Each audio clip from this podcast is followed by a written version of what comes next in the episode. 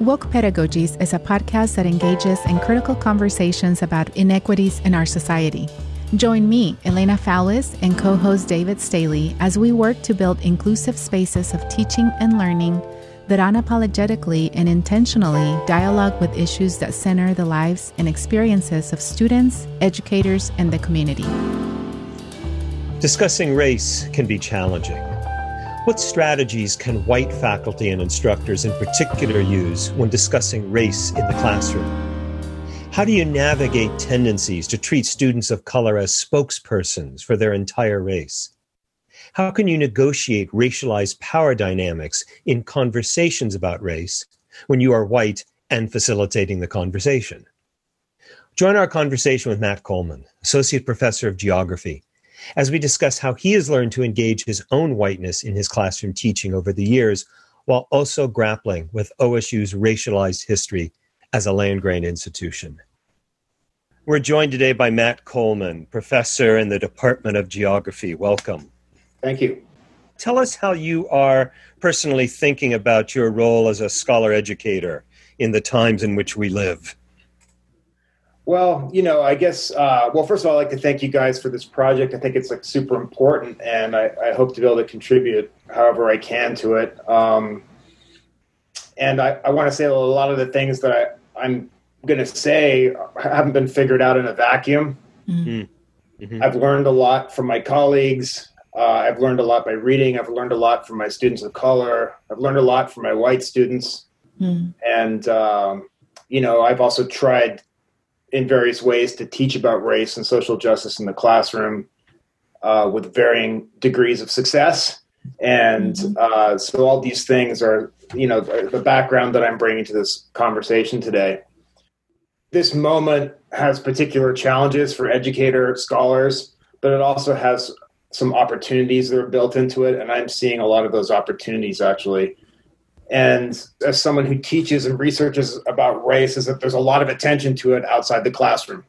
And one of the biggest shifts i'm seeing here with respect to my role as an educator is that students are coming into the classroom with challenging questions in hand. Mm-hmm. and they are hungry for answers. Whereas in years past um, my pedagogy was more about uh, inviting students to follow me on a on a journey where I could just start asking the questions that they're coming in already asking. So the starting point for the conversation now has been changed. And, you know, as a result, my whole approach to teaching has really shifted over the past, you know, three or four years. I've always found teaching enjoyable and I've always put a lot of effort into it.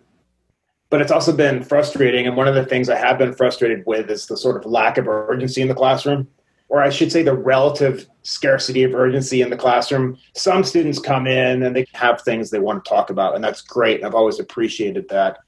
I'm not saying students are indifferent or they're not smart. I'm just saying that what's happened actually over the, the past couple of years is that there is uh, a new sense of urgency in the classroom, in the lecture hall. And students are coming much better prepared to ask difficult questions and engage in, in difficult sorts of conversations. In fact, I was saying to one of our colleagues the other day that uh, when I first started here 15 years ago, you know, students were not well prepared to, to engage with these sorts of questions, and they are now.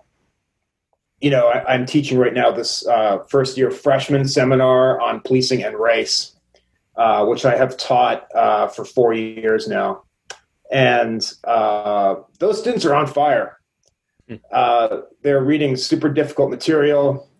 They're talking through difficult issues. They're, they're dealing with each other in a really great way. Um, they're ready to question the world. They're ready to question their place in it. And they're like 18 years old. Um, so it's really a joy to be in that setting. And the reason that setting is working is because of this stuff that's going on out in the streets super high energy in the classroom because we're effectively being led by developments on the streets. Right. Uh, there is a certain um, heightened sense of awareness of um, not only what's happening, you know, with George Floyd, Breonna Taylor, COVID 19, and everything that associated with that economic and health uh, disparities that are being revealed And I think students um, not only have that awareness, but they also want to know what's their role in it. How can they make a difference, right? How do we acknowledge what's happening outside to inform classroom dialogue? Dig into this and what's happening outside in a way that encourages this dialogue among each other. I imagine you have students from all kinds of backgrounds female, male, black, white, maybe Latino. How do we do that in a way that encourages that dialogue? Well, that's a really good question. And I actually have quite a lot of thoughts on the challenge of acknowledging the world. I mean, I think right now, because of the popular pedagogy that's happening in the streets, around race and policing, which is what I teach and what I research. I mean, there's already a language going on out there, which is basically making the case, for example, for the ubiquity of racialized policing or for the historical continuity of racialized policing, for the geographical specifics of it. There's a whole language out on the streets for talking about the mechanics of racialized policing. And that kind of you know that brings us beyond just merely acknowledging the world.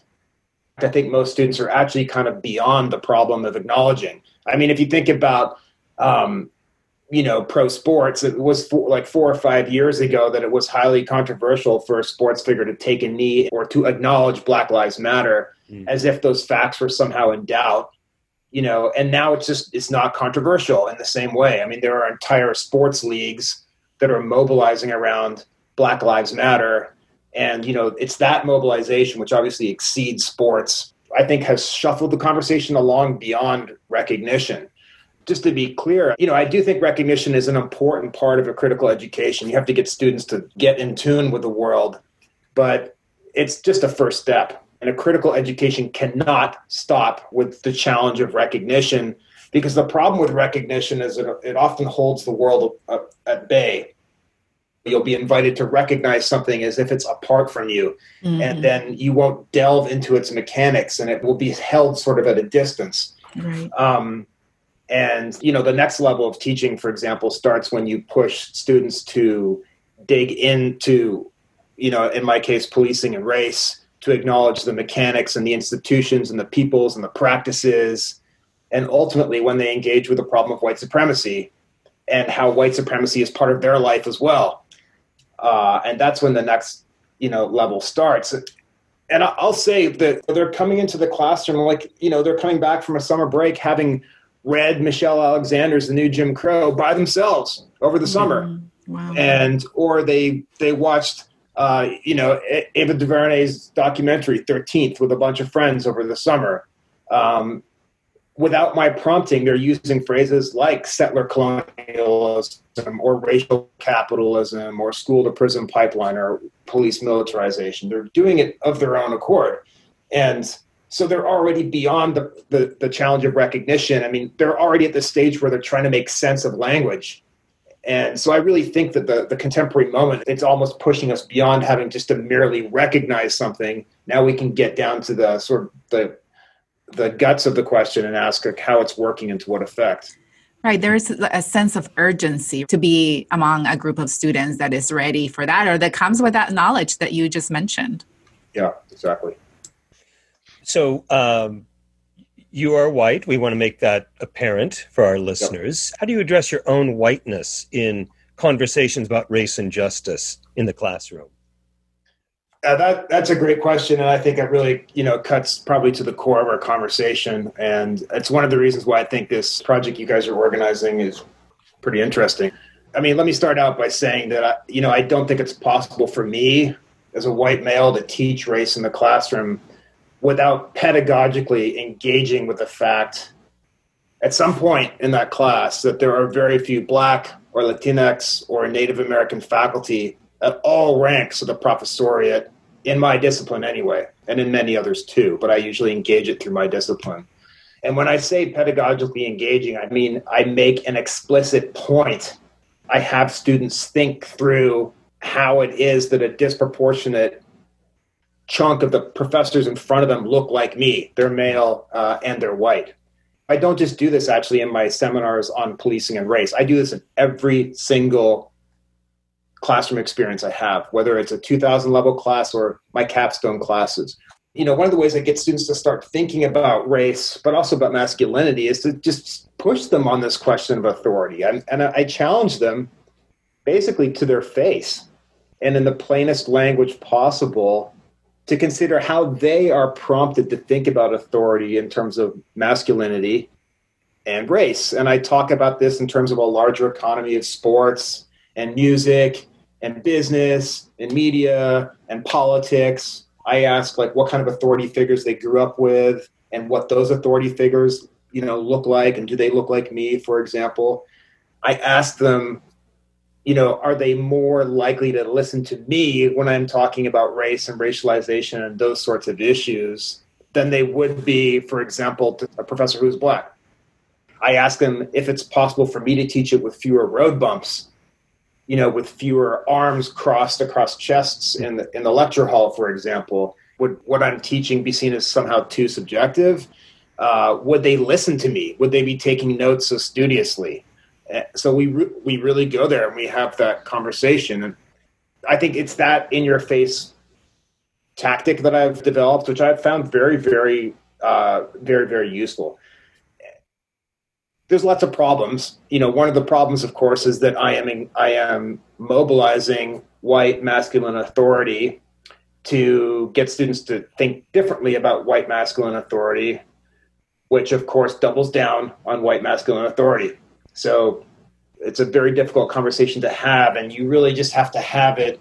You have to feel the crowd and walk the crowd through it. So I don't have like a 10 step system to talk about this and I'm sure there are a lot of problems with it, but I have developed it in response to what I see is probably the worst pedagogical practice the white professors might engage with in front of a classroom, and that is hand wringing about the whiteness of authority, or hand wringing about the whiteness of the discipline, or hand wringing about the whiteness of the university. Uh, sort of being able to disavow it from a distance you know, if there's one thing which is just totally disingenuous for me to do, for example, it's just to point out my discipline's demographic ills is if the reason I am standing in front of that class as an authority is unrelated to that. But if you just wring your hands and basically lament the whiteness of the professoriate or the whiteness of authority, for example, and stop the conversation there, it's going to do a lot of bad work students of color, for example, are really going to are probably are likely to interpret this as evidence of the inevitable or unalterable marginalization of scholars of color and scholarship of color. And I don't think that's going to be materially beneficial to anybody or, you know, emotionally beneficial to anybody. But I also think that that hand wringing approach gives exactly the wrong cues to white students mm. when it comes to thinking about how to speak about race and authority. It suggests to white students that that racial authority is somehow unearned or unthought or innocent. And I think that that's actually not a very good way for thinking about authority and race. It occludes thinking about race as an active, existing structure, as something which people are invested in, in something which confers authority and confers racialized authority in particular, and which kind of rebinds like race and gender and class and masculinity, whatever, all these things to authority. And you know that's why I sort of I always orient my teaching on race and authority to questions of structures and institutions. I mean, it's not something that just exists out there. People buy into it, and so you have to let students know that it is a people problem. It's an infrastructure. It's you know, it's alive in the world. I don't know.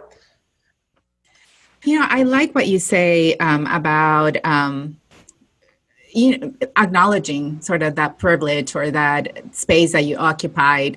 And it reminds me a few years ago, my students were surprised when I said, you know, I'm I'm Latina, but uh, my community doesn't always see me as part of their community. And they're like, what do you mean? I'm like, no, they see me as somebody in academia, like a Latina in academia. And so I have to gain their trust too. Um, they have to get to know me to be able to trust me. The fact that I am Latina doesn't give me an automatic pass to the community that I work with. Absolutely. Um, so, how do you gain the trust of your students of color as a white instructor, especially as they're bringing uh, race centrally into the discussions that you might have in your classes? You know, it's a great question. And, you know, I got to do a shout out to a colleague of mine in the Department of Gender Studies at Queen's University in Kingston, in Ontario, in Canada, Katherine McKittrick, who's written some great stuff on how critical scholars talk about and think about blackness or brownness. And, and what she says, you know, I, I don't want to go into a lot of detail here, but she effectively says that even critical scholars, and particularly critical scholars, will repeat this identity between blackness and brownness and violence. So they talk about black and brown communities in terms of the violences that are visited on them and how that narrows the question of blackness and brownness to the question of violence or, or inequality or discrepancy or disadvantage. And I remember when I first read uh, Professor McKittrick's work, I was like, you know, damn, I'm finding it really hard to think of a so called critical scholar who doesn't somehow traffic in that association between violence and blackness and brownness. And so I get students to read Katherine McKittrick, and then I'll talk about my own work on sheriffing and immigration enforcement. And I will show students by looking at my own work how I have fallen into the trap that McKittrick has identified. And I will show, you know, how I've tried to take on some of Professor McKittrick's ideas so that my own work is not centered on blackness and brownness and violence, but is sort of more expansive than that. And my experience is that students of color really appreciate that, that kind of a conversation. And that, that develops trust. So that exercise is pedagogical because it's good to get white students to think about blackness in ways which are not just tethered to state violence, but it's also useful from a trust perspective because then you can reach out to students of color uh, in the classroom and sort of make connections with them to let them know that you understand that that this is in play. So I'm interested to know how you negotiate those moments in the classroom when other students might defer to students of color as the quote experts on race or as the spokesperson for all people of color? How do you negotiate that encounter? Yeah, well, that's actually a really difficult question. I mean, some of that you have to just do in place. I mean, you've got to be prepared to read students' body language and how they're talking and speaking. And you, you know, some students of color are going to want to speak and are going to want to take that responsibility at some times, and then not at others. And you've just got to be in the moment and attentive. And so there's no magic, there's no, you know, silver bullet there. You just have to be engaged, obviously but there's also a lot of work that you can do to steer white students' expectations about non white students in a different direction by teaching things like white supremacy and racism uh, in a way which doesn't encourage white students to, to go to necessarily to black and brown students in the classroom. So, you know, for example, when I teach about racism and, and policing, I teach about practice. I teach about institutions. I teach about policies. I teach about ideas. I, you know, I, I teach about particular individuals, particular groups. Then again, to refer again to Professor McKittrick, is to dislodge violence from a black and a brown problem, connecting racialized violence to this larger sort of structure of white supremacy and investigating all those institutions that comprise white supremacy, which of course are institutions which white students are very familiar with. They just haven't perhaps like been trained to look at those institutions critically. It's a way of making white students realize that racism and racialized violence, for example, isn't something that just implicates black and brown communities. It also implicates white communities because white communities are where those institutions are anchored. You know, human geography is actually has a long history of trying to think about people, what's happening to specific peoples and specific places in terms of larger networks, larger connections. I want to say explicitly that critical teaching about race requires that, that you teach students about how racialized violence is embodied and it is experienced.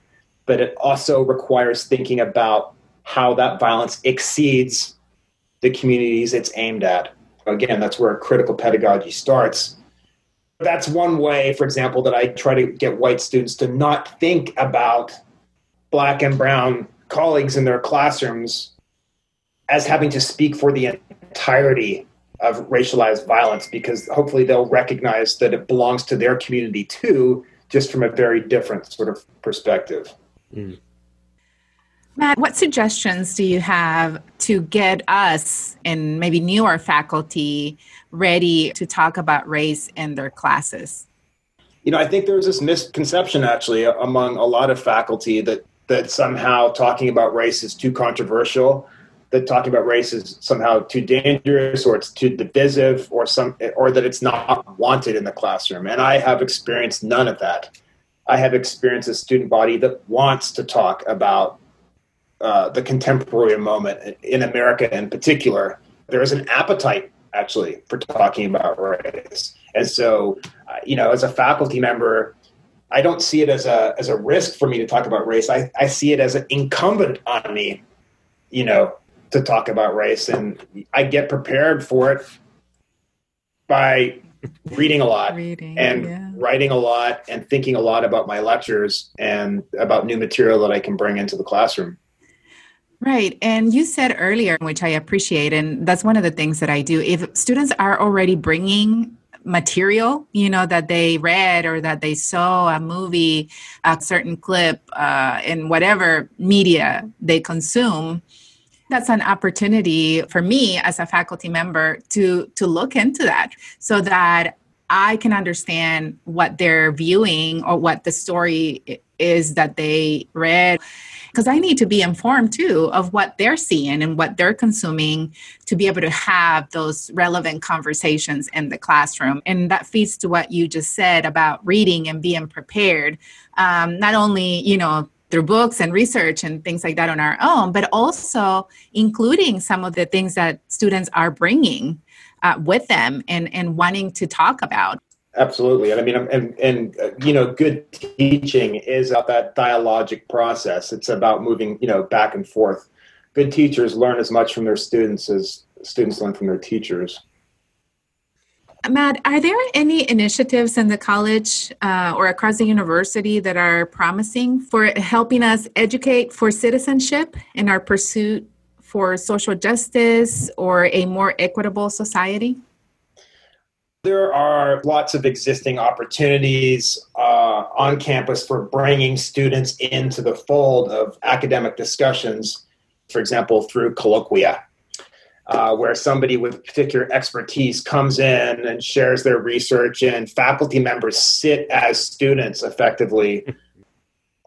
and I think the one thing that we might do, and, and of course, history is doing this uh, really nicely with the 1619 lecture series, um, is you know make sure that these spaces and these settings are open to students. And the point is to bring students into those spaces so that they can effectively sit alongside other faculty members as students in common and listen to somebody and engage in common. I think that's really invaluable and i think we should do more more along those lines. So how do you see our land grant mission informing how we engage this moment? That's uh, an important question, and I don't actually think that enough of our colleagues appreciate what it means to be a specifically a, a land grant institution in terms of accessibility, in terms of affordability, and also in terms of the this sort of distinct uh, mix of teaching, research, and service, and the fact that the three of those things come together. I also think that obviously using the term land grant is extremely problematic.